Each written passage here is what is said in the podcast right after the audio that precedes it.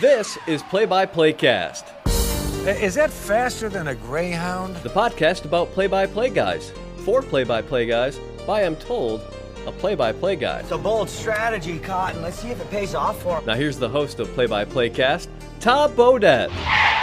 Wait, the Motel 6 guy? Mm, we'll leave the light on for you. No, Joel Godett. Joe Godett. Joel. Joel. Joel? Joel with an L. Okay, here's your host, Joel Godett. Don't worry, nobody's listening anyway. Back at it here on a Friday morning. This is Play by Play Cast. I am Joel Godett, and thank you as always for clicking subscribe or download, rating, and reviewing the podcast about play by play broadcasters for play by play broadcasters, hosted by someone that purports to be a play by play broadcaster. Mick Gillespie is our guest today. He is the voice of the Tennessee Smokies, double A affiliate of the Chicago Cubs, and really much, much more than that. He was most recently named the Baseball Digest, sorry, Ballpark Digest. I used to subscribe to Baseball Digest as a child. I don't know if it exists anymore. It was a cool little magazine, like seven and a half by something. It was like it was a small little pamphlet. Um, anyway, uh, the Ballpark Digest 2017 minor league co-broadcaster of the year, Mick Gillespie.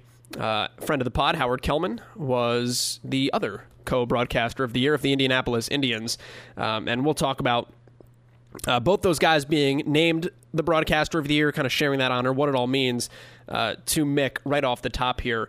Uh, and we'll get into Mick here in a second. I always feel like I need to have some sort of like open, some sort of intro, and then I do them, and sometimes they ramble. I think we could all agree on that, but I don't know. I, I kind of feel naked when, when we do nothing off the top here.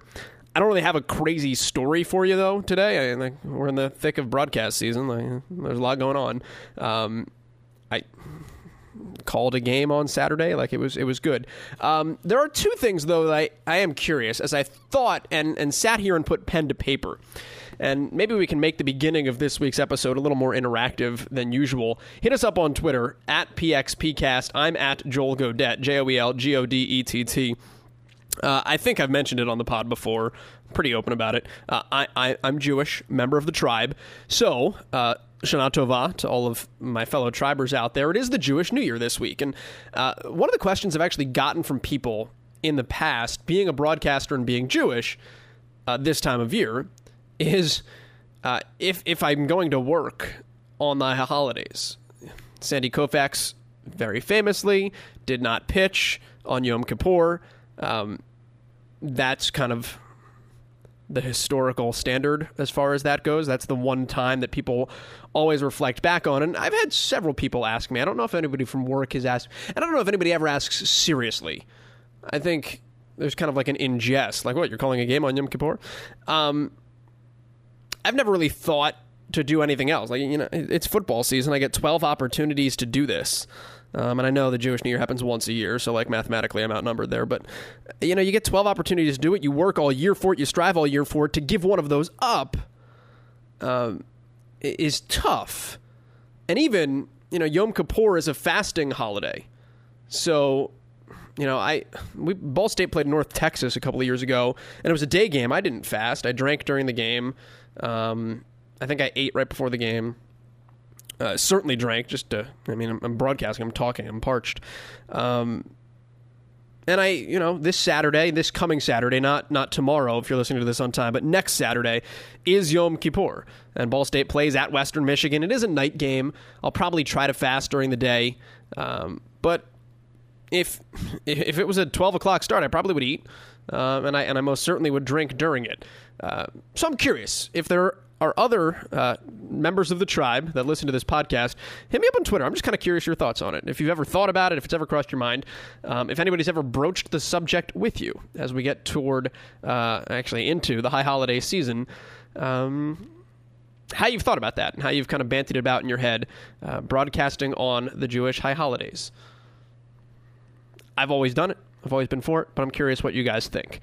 One of the other things I'm curious about interactively, and if we're all here to to listen to other people and to learn, um, but we can certainly learn from more than just the guest we have on every week. We can learn from each other.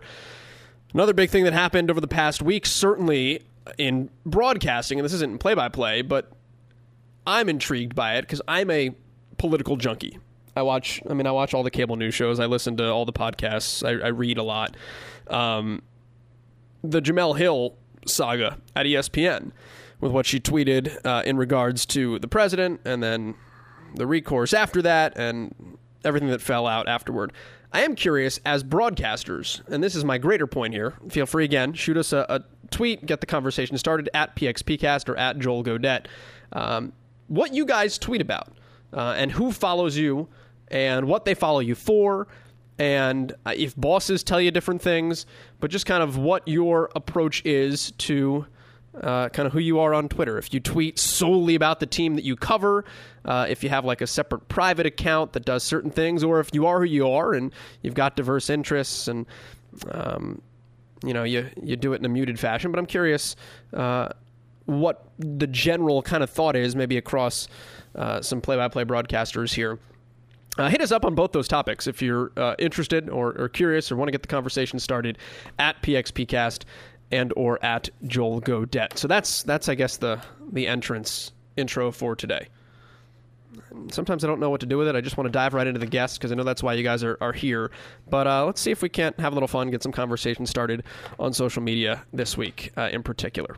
All right, on to our guest, Mick Gillespie, who, as I mentioned off the top, voice of the Tennessee Smokies, double A for the Cubs since 2007. Ballpark Digest Minor League Broadcaster of the Year, co, with Howard Kellman of, uh, of the Indianapolis Indians this year. Uh, in this conversation, we will start with that honor but we're also going to kind of span the course of his career. We're going to talk about what he views as broadcast superpowers and exactly what that means and how it applies uh, both to his career and uh, all of our careers, really. We'll talk about his influences. You'll hear a lot about Mel Allen and Red Barber. Uh, he has his own production house. We'll talk about that. And if you stick around till the end, we will talk about Will Ferrell a little bit as well. So, uh, kind of a broad swath discussion here with Mick Gillespie. One quick note on a technical front I don't know what happened. Uh, there were two segments of this interview that add up to a grand total of three minutes. I don't know if I knocked the recorder or twisted it a certain way, but there, I just recorded silence for about a minute and a half and, and about a minute and a half somewhere else as well. Um, that's why you check the recorder, folks. but uh, there's two breaks in there. Maybe you'll hear them, maybe not. Uh, they're edited down. If it seems a little off in two specific spots, that's what you caught. Uh, if not, uh, I didn't have to say this, and a little bit too much pulling back of the curtain and inside baseball. But uh, that being said, let's dive right into it with Mick Gillespie of the Tennessee Smokies and the 2017 Co. Broadcaster of the Year in minor league baseball from Ballpark Digest. Yeah, I think it's cool. Um, when when I first found out, I saw it was um, Howard Kellman that um, you know was the uh, the other guy, and I thought that was really cool. A couple reasons why, like I'm a Alabama graduate. I went to the same school as Mel Allen. And when Mel got into the Hall of Fame, he was inducted with um, Red Barber, and I've read all of Red Barber's books. And and I think like, uh, you know, I, I, like to tell stories and I like to get into other stuff on the air, but I, I really like Red Barber, and and I just I have a picture of those two in my booth, Mel and Red, and so there was just a part of me that I mean, look, this isn't the Baseball Hall of Fame or anything, Sure. But I just kind of felt like, you know, it's pretty cool to, to kind of be inducted with someone. And I've never met Howard, but I have a lot of respect for him. Um, you know, I remember people telling me, uh, you know, about him from, you know, other broadcasters in the league and guys that have interned with him. Uh, you know, he's done 6,000 games and um, he's, he, he's been on the air since the 70s. So to me, I, I mean, he may not look at it like that where he's like, I'm, I'm, i got this award with with Mick Gillespie, but for Mick Gillespie, I look at it and I go, that's really cool uh, to be mentioned in the same company as as Howard Kellman. You didn't make that number up too, by the way. He, he, I think he's actually probably done six thousand games. Uh, which yeah, no, I, I yeah, I, I researched, I looked at it, and and uh, you know, I heard about um, you know, kind of how fast he bounced back from some health issues. I guess last year. Last year, yeah and I, I just thought like this guy's a phenomenal man. He loves the craft. Uh, you know, he's the voice of his city, and he's not might you know on a national level probably not going to get the recognition that he deserves. But for us, you know, guys that have, have been in this a long time, we realize how special that he is. And, and I, I think of uh, Larry Ward, who was one of my partners in Chattanooga, and he's been with the Lookouts for 30 years. Uh, those guys mean a lot to those teams and to the, the fans of those teams and to the leagues. You know, maybe they don't, you know, they're, they're not a major league broadcaster per se, but in their city they are. And, um, you know, I just tip my cap. And I, and I look, I know I've got a long way to go to, um, you know, to kind of get to where uh, Howard is or, or Larry. You know, I haven't been in it that long, but I, I definitely respect what they've done, and it's uh, just a huge honor to uh, to be the co-broadcaster of the year with someone that has done so much and is so distinguished. So honestly, I, I think it's cooler than even if it was just you know me that got it. I, I love the fact that um, you know we're we're both being honored together, and um, you know, and that he's done so many great things in his career. Let me go back to two of the names you mentioned right off the top. Um, first of all, though, and then and I guess one of them in particular, and, and that's Red Barber. Um, why why is there a picture hanging in, in your booth of him? What is it about him that you've admired that you uh, were drawn to when you got an interest in, in broadcasting and, and I guess particular who he was? So when I first started broadcasting, uh, the very very first time I ever met a professional broadcaster was uh, as a college student. One of my friends who pitched at Alabama was uh, by chance, and and there was no relation for me getting the job eventually. But he was a he was a pitcher for the Smokies. He pitched at Alabama, helped lead the Tide to the World Series, and he took me up in his full uniform to the press box and said, "Hey, this is my friend, and he wants to get into broadcasting." Well. You know, the Smokies broadcaster um, was Tim Grubbs at the time, you know, and he said, Hey, and, you know, really didn't have a lot of time for me but the visiting broadcaster was Mark Hauser, and he was the voice of the Greenville Braves. And I don't know why he did it. He gave me his phone number. He let me sit in his booth. He went out of his way for me. He rolled the red carpet out. And so, um, you know, Mark kind of got me started in broadcasting. And the first thing he told me was that I needed to lose my accent. And the second thing he said was, you need to read this book. It's called The Broadcasters by Red Barber and so that's how I really started my pro career, you know, like by reading this book. And in this book, it's like a mm-hmm. history of of play by play broadcasting, how it started, and then by the end of the book, Red's giving you like uh, mm-hmm. all of the things that he did to become one of the greatest broadcasters of all time.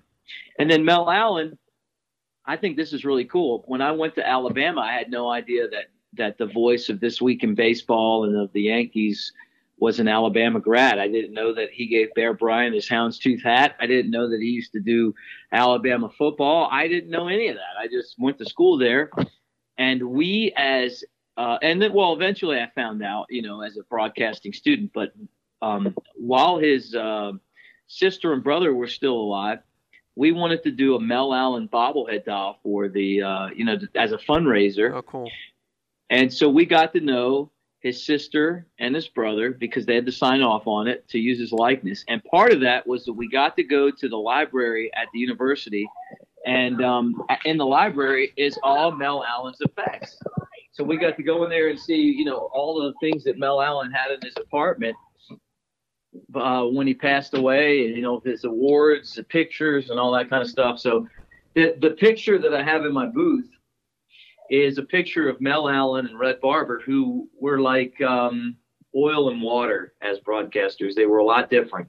And I don't even know if they got along that well when they were alive, you know, maybe especially when they were broadcasting, you know, Mel the Yankees and then, um, uh, you know, uh, Red the, the Dodgers. And then eventually it worked together with the Yankees. But it's a picture of them doing the World Series. And um, we, we got a scan of that picture and every booth I've had as a professional, I've had that picture uh, blown up and uh, in there. And a matter of fact, a couple years ago, the the Smokies were redoing the booths, and they and they took my picture and they you know they they basically took it down and they were doing uh, you know all of the art in the press box, uh, updating it and doing it nicer, and they redid it and it looks fantastic. So he, they're still in there.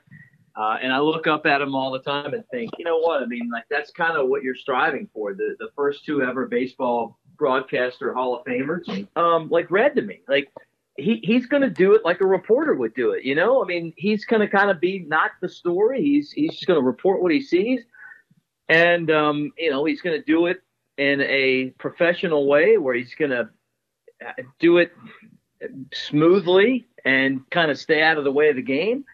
And then the Mel Allen style is more of a, you know, hey, look, we and us maybe a little bit. Um, hey, I'm not going to mention it's a no hitter, whereas you know Redwood, um, you know, maybe a little bit more personality. Um, you know, maybe maybe you interject, um, you know, players' perspective a little bit more. Uh, you know, but I think that's a good philosophy too. But I, really, at the end of the day, what it comes down to is who are you? You know, what are you going to do on the air to be yourself?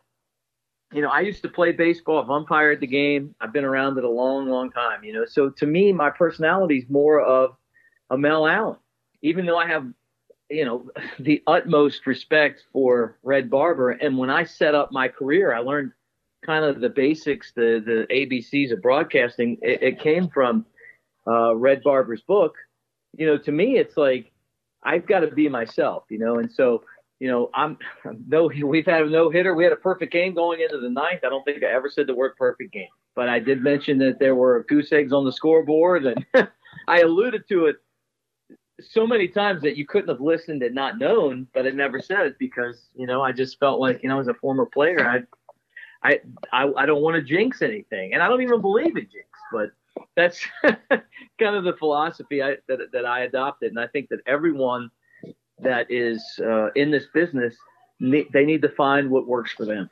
Where else does the baseball player uh, in you come out, come out in what you do? You know, I found a quote from, from Len Kasper in an article um, that basically said that he, he thought, and maybe still thinks, that you're one of the best kind of scouts of talent, uh, of guys that come through the organization. Um, yeah. How does that all play into, you know, when you look at Kris Bryant in Double A, how right. you can evaluate what you're seeing versus what I'm going to be able to see, which is I'm going to paint a picture and tell you stories that you know we've talked about. I'm not going to be able to really analyze the way he plays the game in the same type of way. Uh, how does that make you unique, and, and how do you apply that? Well, I, I appreciate Len uh, for saying that, and it takes a long time to kind of prove yourself when it comes to the scouting report that you give people on players because as a broadcaster they're not looking at you going okay you know why does this guy know that Sam Fuld's one of the greatest outfielders uh, in the minor leagues? Uh, he's batting 220 well that you know that's how i got to know gary hughes. He sat in my booth and i said i, I said this guy he's a, he's amazing. I said it's the, the pitchers love when he's in the outfield and when he's not out there they get mad because he takes so many extra base hits away from the other team you know? Uh, or how do I know when there's a? We had a kid named uh, Kevin Hart that pitched for us, and this is all the way back in 2007. He had a he had an ERA that was around 10, and I and he had given up nine or 10 runs in the first inning, or maybe a first inning and a half of a game. And we're walking uh, in the outfield. I'll never forget it. Walking into the outfield in, in Jackson, Tennessee, and I stopped and I said, "Hey," I said, "You you you're doing good." And he's like, "What do you mean? You saw my last start?" And I said, "I said, yeah, but look, it's close. I, I can just tell. I mean, because I've tried to I've tried to hit these guys, and I'm look and to me, I'm looking at it and I'm going, okay, so he's got this break. He's got a, a, his fastball moves. He's got this this I guess curve slurve pitch that he throws that has a lot of really late break to it. I'm thinking as a player in my mind, I don't want to hit this. And then I'm looking back at his last two or three starts where it's like the shortstop's not very good. He's got no range. Uh, you know, if he makes one play, the inning ends. Or there was an error that Kevin actually made in the in that game where he gave up the ten runs, and I think like eight of them came with two outs after he. It wasn't an error, but he misplayed a bunt.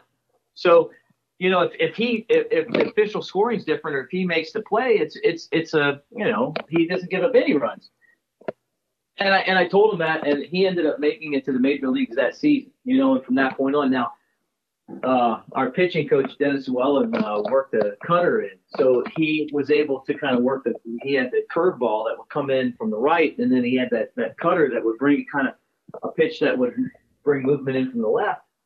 but I just I don't know, man. I just I've played so many games of baseball as a kid that I can tell by watching uh, why guys are good because I used to sit on the bench and wonder why I wasn't good and uh, what what and what what makes them what makes them tick, and then kind of how they are able to differentiate themselves from everyone else. So you know that that's a couple examples from 2007. Now, as a broadcaster, it's been difficult to turn that ability into a major league job. And and, and I joke with uh, with some of my buddies in broadcasting about I call it broadcasting superpowers.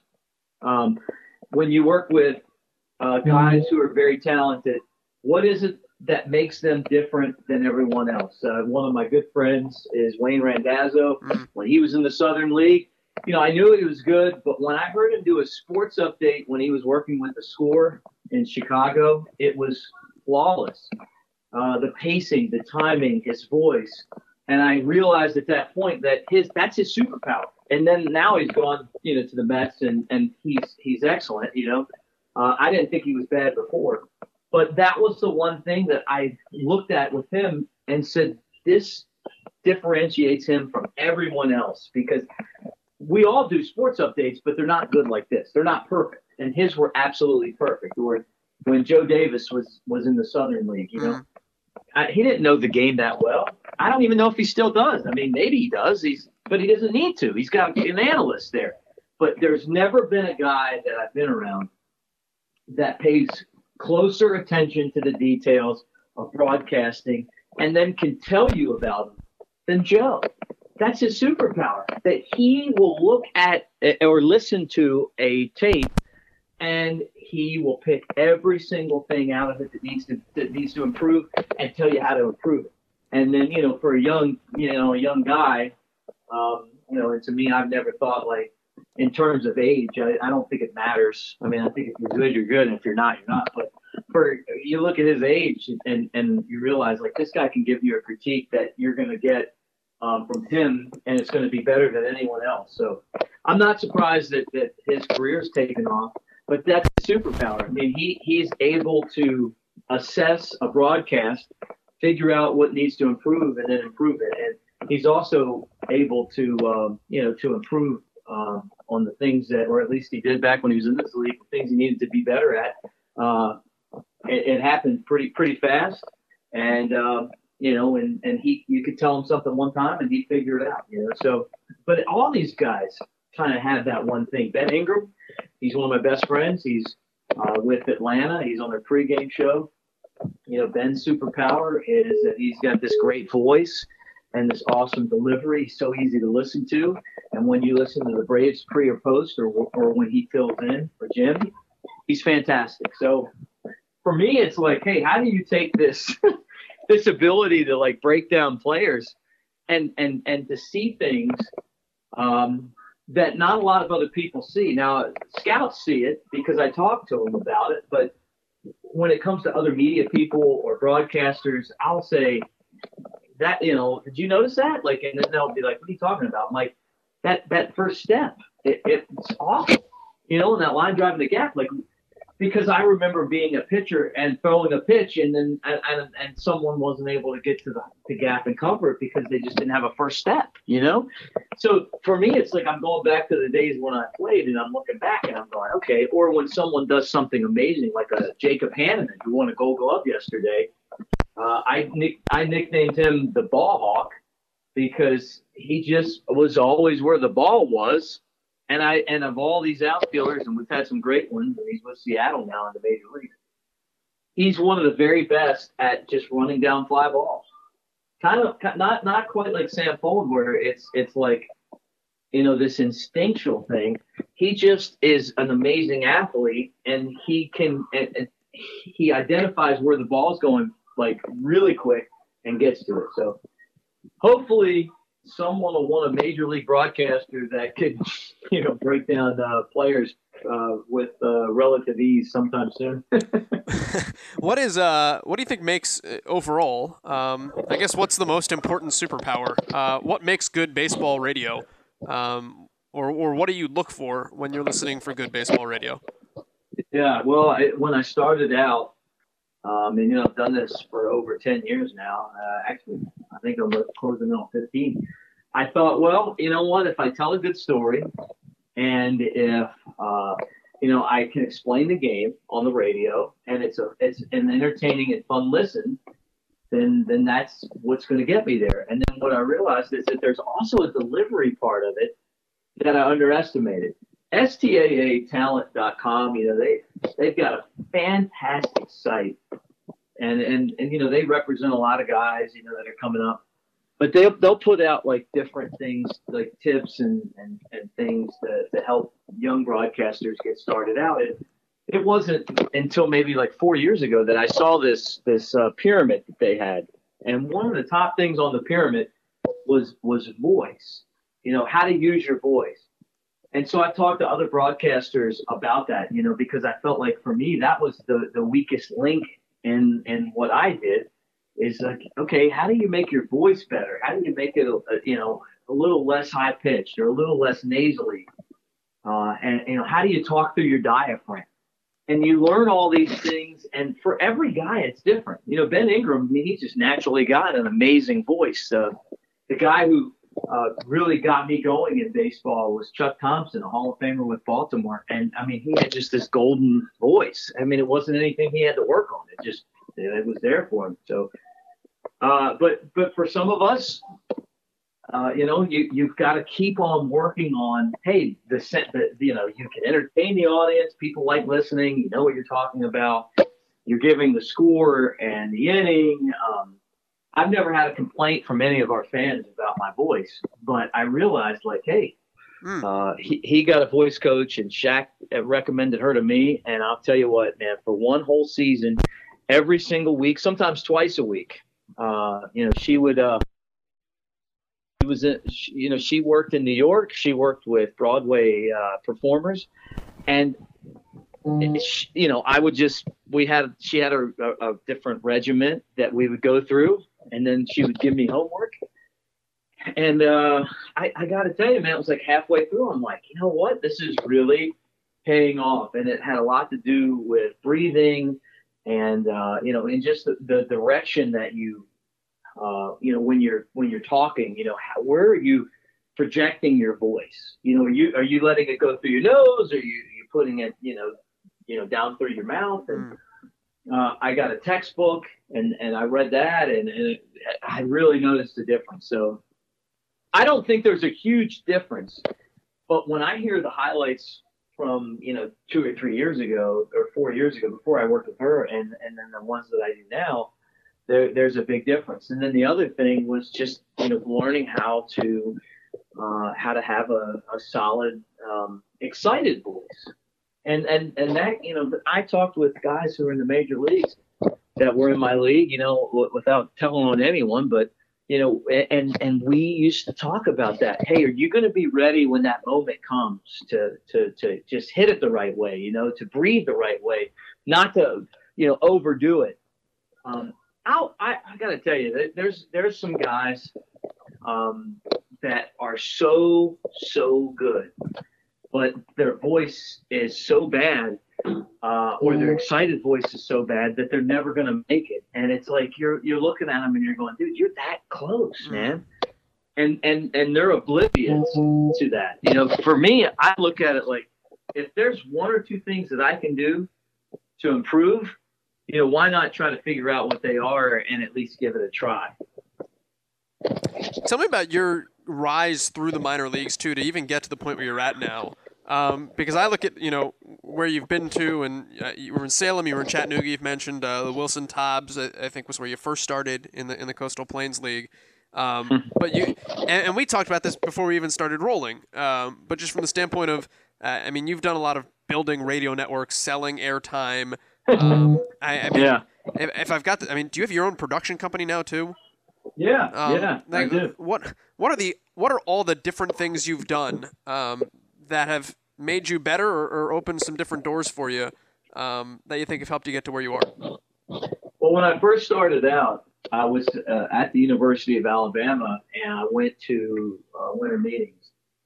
And I thought it would be competitive, but you know, my broadcasts in college, not because I was on the air, but I because I was in charge. And I think that uh, leadership's been something that has come natural for me, and it is, um, you know, it's easy, you know, because I just I don't know why it just is. And when I was in college at the, at the University of Alabama, I had this grudge against Syracuse because I got into Syracuse, but I couldn't afford to go to school there.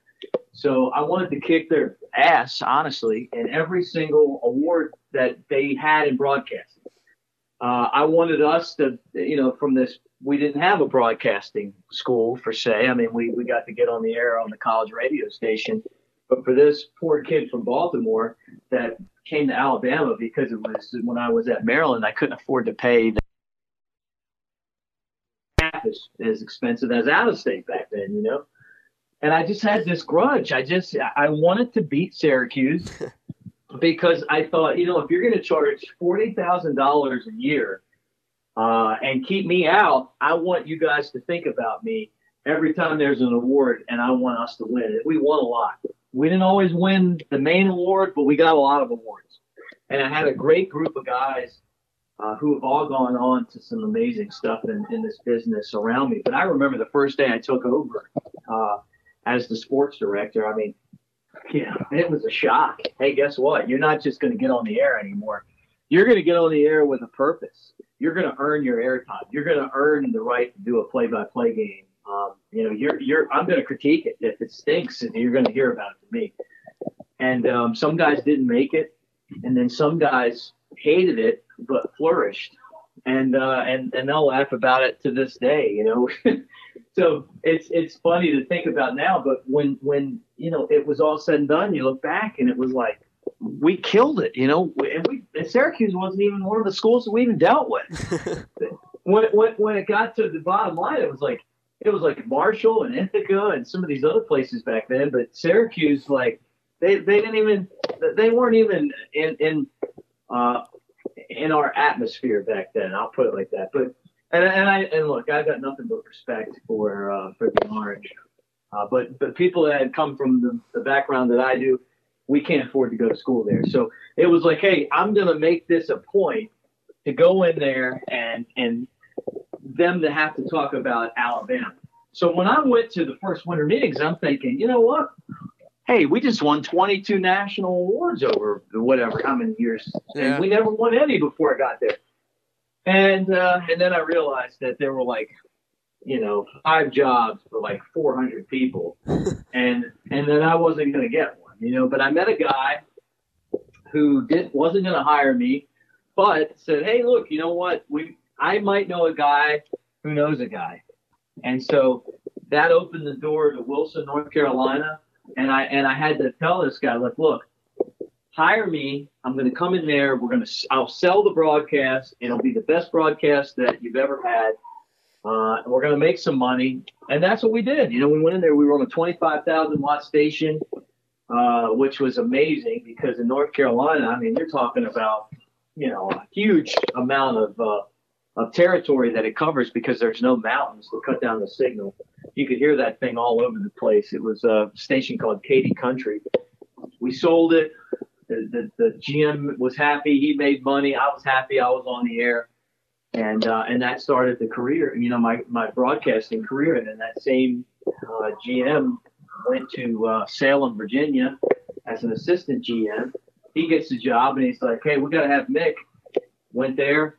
And then, uh, you know, when we, and ironically, I was in uh, Tennessee before him, but the two of us team up now. He's the president of the team, you know. So that's been kind of one of those things that you, can never predict, you know. And he's one of the best executives in, in baseball, you know. And and it's because he he's so good at you know the the business end of things and making money, but he's also good at, at finding people that were like uh, like I was back then, where what I would have stayed up there and and to get a chance to get on the air, I would have stayed up there all night long and all day long to sell if I had to, you know.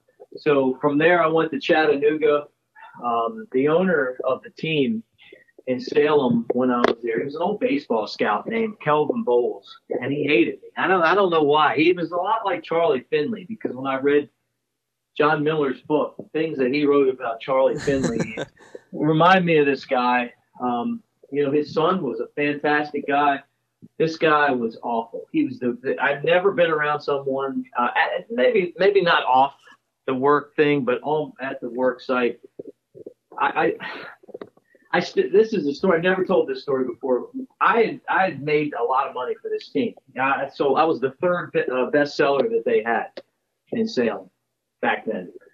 And so that's I'm not talking about broadcasting. I'm just talking about their whole sales team.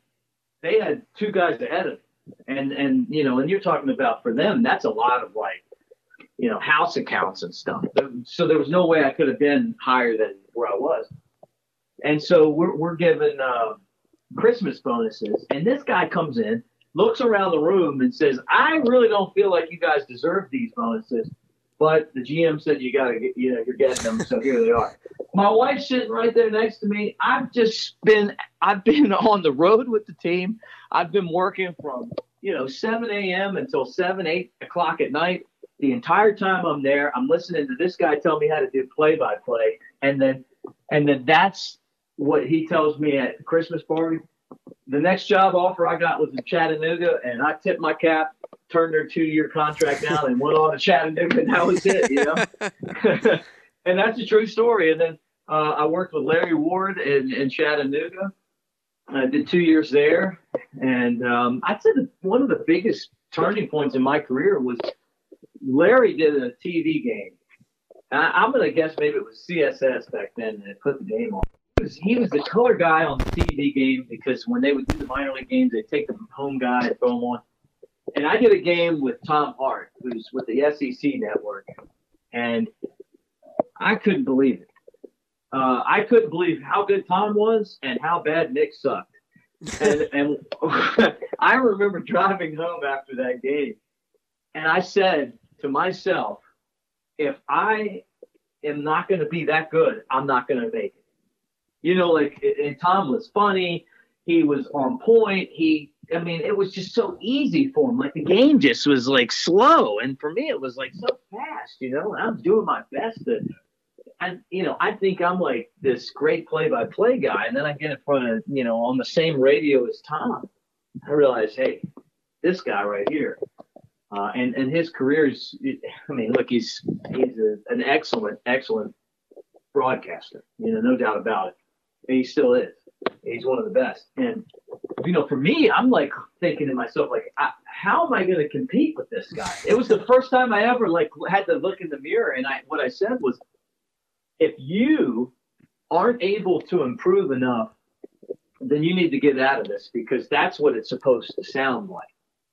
And uh, and to Tom's credit, back then, you know, he took the time to to teach me a lot of stuff, and um, you know, it helped me with kind of setting up the basics of, of broadcasting, you know, which is so important now. Mm-hmm. Um, you know, and, and I, if he hadn't done that, I, I really don't know where my career would be, but he, he did. And that kind of was like that moment where I think I, I realized like how difficult the competition was and how I needed to improve. And so from there, you know, I got, I ended up getting the Smokies job, which was his gig uh, he left, and, and there were you know hundreds of people that applied, and um, and they hired me, and I, I'm so thankful that they did because you know that led into um, Alabama women's basketball. You know, and I did that for seven years, and and the, my thing's been this. I did the Alabama women's basketball until it wasn't fun for me anymore. When you turn, what, these jobs don't pay enough to to when you to do them and and not enjoy doing them, you know. And the minute that I got out of doing that, and then you know started working with the SEC network and started doing things with uh, you know Tide in Tuscaloosa, the football flagship station, you know pre and post. It's like, hey, my biggest thing's been if you're not getting paid enough to, to put up with a lot of stuff. So if you show up and it's not fun, particularly with these lower level play by play jobs, then find something else, you know? And I had some really good years at Alabama. Wendell Hudson, who was uh, basically Alabama's Jackie Robinson. was our head coach. He was the first black scholarship athlete. I, he's still one of my best friends, and uh, I'm going to tell you, man, like every single game when he was head coach, it was fun. He it, he was great to the players. He was great to me. He was great to everyone because that's the only way he knows. And and then you know when they when they fired him, it was like, you know, uh, it just it just wasn't the same, you know. And so for me, it was like, hey, good luck you guys, but it's time for me to kind of take that next thing and do something else. And and I feel like with with this career, you know, you that's the way you look at it. Like, it, I guess it gets to the point where you're making too much money to not to not take it and not have a good time. But every time I've showed up for work, I've, it's been a job that I've wanted to do, and I've had fun with it. So, uh, how do you get to the point where you start your own production company, and uh, how how nuts an idea is that?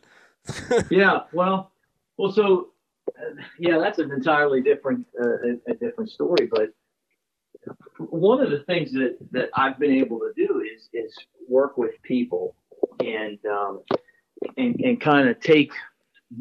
Well, I guess first this, all, what what what do you guys produce? Like what? I mean, we're talking games well, and things like that, or yeah, yeah. I mean, well, well, we yeah, like my production company, like I don't technically work for the Smokies. They have an agreement with my production company, so we basically are in charge of putting a broadcast on and and doing media relations, and and that's it. You know, like I could show up and work at five o'clock every day, as long as that work got done. No one's gonna they, they don't have really a right to say anything about it. You know, like their their thing is like, hey, we just need this work done, and then you guys handle it. Or, you know, our our shows in um, in Alabama, it's just, it's the same thing. It's just um, it, it's easier for me to use my equipment, my personnel, and my techniques, and and and, and kind of just put the show on for those guys. You know, you just give me the money and I'll take care of that. I'll take care of everything else. You know, and um, we've we've kind of do- dove into some some TV production as well. And it's it's the same thing. You know, um, I I think part of it was was that, that they're all worried about how much time you're spending doing something now. You know, so it, our jobs were not able to like put down a part-time hour you know it's like hey you know it may take us three hours but it might take us seven but, but we kind of love doing it so much that we, instead of like kind of putting us in a box with a certain hour that we're allowed to work you know we'd rather kind of just and for me anyway i'd rather just have just give me the job i'll get it figured out as a private contractor and then here's the final result you know and if you go back and look mm-hmm. at our television show this year, Bear Tracks, which uh, it's at on my website, mickthebroadcaster.com under show host. You got to check it out. We shot that thing and produced it on our Macs with uh, two point and shoot Canons. And I'll tell you what, if someone can do a better show than that, I want to see it. Hmm. I want, I just want to see it. I mean, maybe they can, but I'm going to tell you for for a bunch of you know play-by-play broadcasters, I'm pretty proud of it. It's, I think it's funny.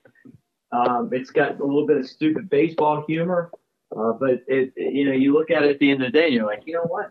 You put that on TV, people like it, you know, and the, and the ratings so the show uh, bore that out as well. So uh, the production company thing was was kind of, I guess, out of necessity because uh, as we moved on from, you know, hey, you're just here's, you know, 40 hours a week to do this uh, it got kind of got to the point where I, there's so many different things that I want to do that I, I don't want to be put in a box like that. That's how it started, and then you know, businesses kind of like that. You know, in this business, they they like to just have the final product. So I guess that's the best way to describe it. Obviously, everybody uh, wants to get to the major league level at the end of the day, and I know you've uh, had a chance to get there uh, in, in, spurts. I know you do the spring training games. Uh, you did a Dodgers game or Dodgers series this year with the Cubs. Is that that's true too? Uh, I did a uh, I did the Dodgers and Cubs during spring training. Okay. And uh, got to work with uh, Ron Coomer on the score. Okay. This year, uh, and unfortunately, uh, yet I haven't been there for the regular season, but. Um, you know the the uh, Cactus League. What's it like to get that call in the, in the Cactus League and be able to, to work with, with Ron and then on the TV side uh, to do the work you've done there too? Yeah, yeah. Well, it's it's Yeah, Ronnie's awesome. You know, when I won the broadcaster of the year, Ronnie was like the first guy to call me.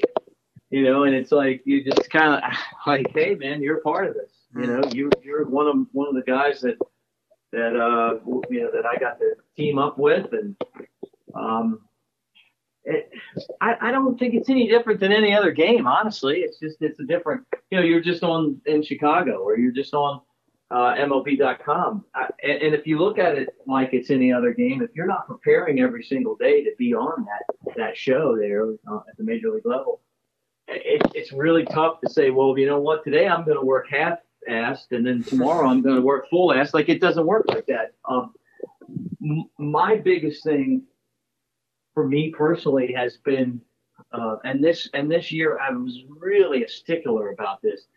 Um, I didn't want to do too much after work because I wanted to come in the next day and put on a show, a great show. I just felt, and I, and I honestly just felt like, I think you get to the point where people are going to tune you in and they're going to say, hey, there's Mick Gillespie on the air. And if you went out and, and got tanked the night before, eh, people are going to be able to tell.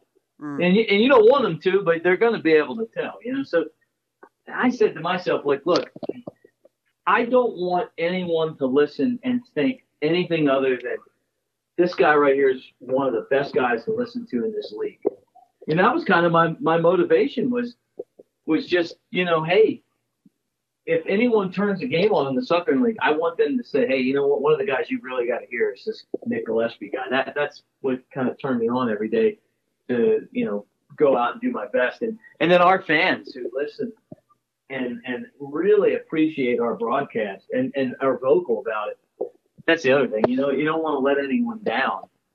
Um, so, you know, I, I just tried to stay really focused on um, a routine. You know, I'm going to show up at, I, I try, I show up about three o'clock every day. I got my coffee. I, you know, I'm going to go through and read all my stories. I, I've got this one note that Joe Block got me started on, and now I'm an addict. And it's like, I got to have you know, I got my this date baseball history, and I got my daily reads, and I got notes on all the players, and I update that all the time. And so I just, you know, I, I want to go in there and, and be really organized and have all that stuff ready and, and try to do the same things every day at the same time. I, I know that's weird, but that's kind of how I've done it. Um, the other thing I thought was interesting, and this I, I guess is a, a, major league sense of things for you too, and it, I guess kind of goes along the same lines. Um, you, have got a fairly large kind of Chicago media presence to you also, and I, I, mean you're on with them a lot, and they pick your brain a lot about prospects and things of that nature. And um, there are a yeah. lot there are a lot of us that you know when you're when you're coming up in the industry, people always think about how to grow your footprint and how to be how to mm-hmm. how to do more things and, and do more things for different people and, and kind of get yourself exposure and building brands and all those kind of buzzwords. Um, but it it's not the easiest thing in the world always when you no. think about it that way.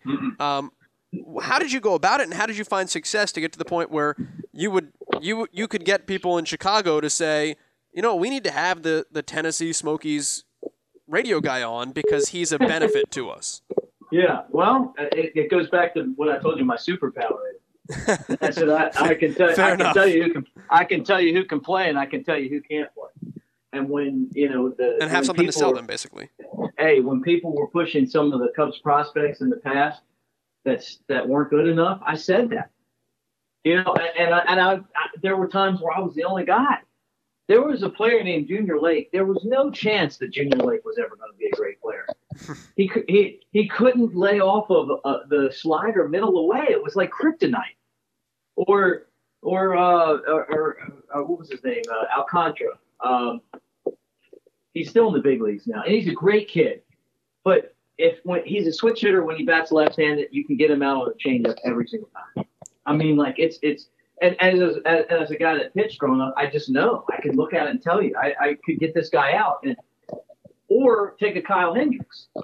No, he's phenomenal. I, well, right, but when he was with the Smokies, he was a nobody, and he and I used to sit around and talk about like how we'd get people out. Sometimes we'd really end up saying, "Hey, this guy, you know, Dan Black, what, what do you think?" And, and he's like, "Yeah, change up inside." But I'm like, "Yeah, dude, I see it. It's there every time." And and that's when I realized that this guy, which he was good, but I'm like, this guy's going to be great. Yeah. You know, he's he's going. It did not surprise me that he went to the major leagues and then was the uh, National League's earn run champion last year. But I said it at at Cubs convention on stage in front of everyone else. His dad came up to me and thanked me. This is before he ever pitched a big league game. Mm. Say, hey, watch this guy. Or there's another kid, Kenny um, uh, Chesny, uh, Chesny Young. He's going to be a good player. I don't know if he's going to be a major league star or anything like that, but he's going to be a good player. He's going to get to the big leagues eventually, and he's going to be a guy that's going to bat. And You can just tell. Um, and and so when I first started out, you know, I, I was kind of the guy that would dispel a lot of the myths. no, no, you know, this guy, and I don't want to insult anyone, so I don't really want to get into too too many of them. But Sure, you know, sure, sure, sure. Uh, who, who was the other guy? There was another guy. I I agree with you wholeheartedly on the Hendricks thing, by the way, because I had him in Myrtle Beach, um, and you could see it then. Um, yeah, but it's like, that, but he's not on the prospect guy. Nope. You know, No, no, because he's from so Dartmouth. what? Yeah. No, because he throws he throws 89, but it's like, hey, guess what? 89 and 86, when you can put the ball exactly where you want it, 25 out of 25 times with cut, you can get guys out. You know, like I, I remember like watching him throw a bullpen, and he hit all 25 pitches right where he wanted them. I don't think there's. You could go to the major leagues, and I'm I'm guessing that a handful of guys could do that. That's that's really, really, really extremely amazing but he can do that, and and that's why you know other guys may struggle, but he's not going to. But look, man, there's there's sometimes too where you, you miss guys. I we had Casey McGehee on our team in 2007. I never thought Casey McGehee would have an extended major league career, but I'm glad he did. I always liked him. Um, it just didn't pop out to me. But what got me, uh, what, what I think got the media comfortable with me was, you know, we, we would talk about players they'd ask me about, and I tell them what I thought, and uh, I I think I was I was right a lot more than I was wrong, and instead of like reading, you know, a publication's you know uh, breakdown of guys, here's someone that saw them play all the time, Mm. and and was it, and then and then if you go on my site, and you watch the interview that I did on CSN years ago, um, and it, and I posted it's on there. I'm talking about Kris Bryant being like like Cal Ripken. I watched He's that still like Cal Ripken. Yeah. you watched it. You know what I'm talking about. He's still like Cal Ripken. But I saw that when when he was uh you know when he was a double A player. You know before he kind of got to you know to the status that he is right now. But I'm looking at this guy. He's a big guy. He doesn't go out and party. He's really focused on the game. He loves playing. Um, maybe he's a little bit oversized for his position, you know, whatever. Um, but he's a special talent. I still think Javi Baez is uh, scratching the surface on what he has. I mean, I really think he could be one of the greatest power hitters of all time. But he's as clutch as any player that's ever been there, and I said that on the show as well. But I saw it here. Um, so, you know, I, I don't know. I'm not a, I'm not a scout, and those guys are really good at what they do. But I I do have uh, an ability to kind of look at.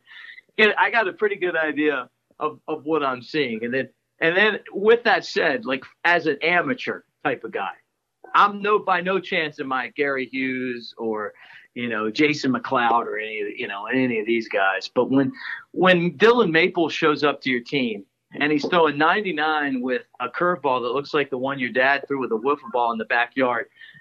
I don't care. I don't care that he started out in A ball and he's got a six ERA in his career. This guy's good, Yeah. and he's going to get to the big leagues. You know, and we we we did a we did a TV interview with Dillon, and he he walks in. I mean, he pitched like two games with the Smokies at the time, and I said, "Hey, so you're you're gonna make it, man. Like you're you're gonna get there." And he's like, freaked him out. You know, it's like, "No, no, don't don't." You know, like I I'm really focused on one game at a time. You know, this and that. I said, I've seen them all, man. I've seen them. You, you what you got? I mean, look, he's still got to work on fastball command. He's he's got to get better at um, you know, at throwing strikes with that 99. But I, I don't know how if anyone else ever told him that before, and I wasn't trying to freak him out. But dude, you you just tell. You know, it's just you're when you throw 99 and then come back with the the curveball that my you know my father threw with the ball that was like taped with a little bit of that electrical tape, and it, it looked like it was going to hit you, and then it just came back over like like a you know like a big hook. I mean, come on, you're throwing that with a baseball. Uh, so it's it's not always being a genius, but I think it's just paying attention to the signs that are out there. I have one last question for you, uh, and then I'll let you go. And it's kind of a non sequitur, but I guess it's kind of on that note. Um, I guess your evaluation of, or uh, your your experience being a broadcaster for uh, one of the, uh, I guess nine games that Will Ferrell played in the major leagues. yeah, when I remember when we heard that Will was going to do that, and I was asking everyone, caucusing the, the different people around the uh, you know the the Cubs that day. Like, what do you think about this? You know, and and and it was mixed reviews. You know, like I don't think anyone really knew what to think. What what the, the, the right opinion. I was like, this is going to be great. and so and so we're at Tempe Diablo, Len and I doing the game, and here comes this helicopter. You know, and the way that we break our innings down is. Uh, is Len does the first two, I do the second two, Len uh, does two more, I do the seventh, and he finishes the game, you know? So here comes the helicopter in the second, and I'm like starting to do the math. I'm like, hey, wait a second here. I think this is going to work out good for me, you know? and so, so, you know, Len's on the air, second inning, here comes Will. He's got his entourage. And I mean, next thing I know, like, I'm, I'm broadcasting the game, and you know, now I'm on play by play, and Len's on color which is still fun. Uh, no matter who's on play by play or color, uh, it's it's just so easy to do and, and so fun. And uh, this thing I know where he is. You know, he's he's replacing Mike Trout, and you know he's he's coaching third, and he's got the signs, and he's he's batting and everything else. It was it was awesome. You know, it was awesome. I don't I put it on my site because I like it so much, but I don't know if anyone else even pays attention to it. You know, do you, do you see that's Will Ferrell? That's the guy from old school. You know, he's right on there. So yeah, that was. I'd say of, of in my career where it is right now. I mean, that's probably one of the top five things that I've ever got to be a part of. that's, that's fair. That's it. Doesn't happen every day. So yeah, hundred percent. Um, Mick, if people want to get uh, find your work at mickthebroadcaster.com, um, what is it? Mick the Broadcaster on Twitter too? Yeah, Mick the Broadcaster on Twitter, uh, Mick the Broadcaster on uh, the internet, and that's just to make it easy because Gillespie can be a difficult name. There's like ten different spellings of it.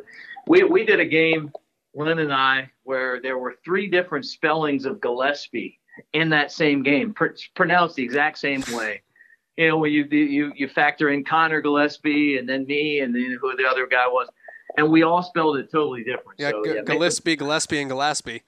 Yes, but it's all Gillespie. Yeah, yeah. It's, it's, all said Gillespie, and that goes back to um, you know being coming over from Ireland and changing the name. You know, and I guess that's just the way. There, was, my my best friend gave me for my birthday a couple years ago, like um, my my lineage. You know, like all the way back as far as he could find it uh, and on ancestry.com and it was really cool to see like that my name changed like three times in about about 50 years you know?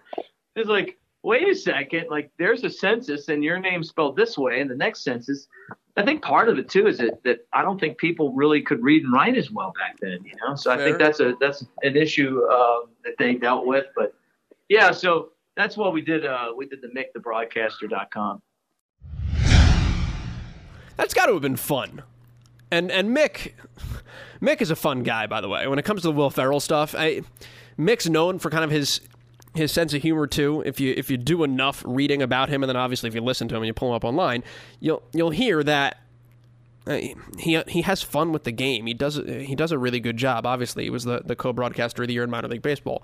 Um, and one of the things that I think, if you go to that website that we just talked about, Broadcaster Mick, or Mick, the, sorry, Mick the Broadcaster, um, he has a video of the Rickwood Classic, which the Tennessee Smokies play in, and they go to a very old ballpark, Rickwood. It's the oldest ballpark in the country, I believe. Don't quote me on that. Um, but in the video, Mick is dressed up in old fashioned baseball style, like doing his actual job, like calling the game, interacting with the players. It's like showing up to work in costume one day. Uh, he really got into it. Uh, and I mean, like the old fashioned, like barbershop quartet looking hat and like the, the old fashioned, you know, blue and white kind of checkered jacket. He got, he had it all.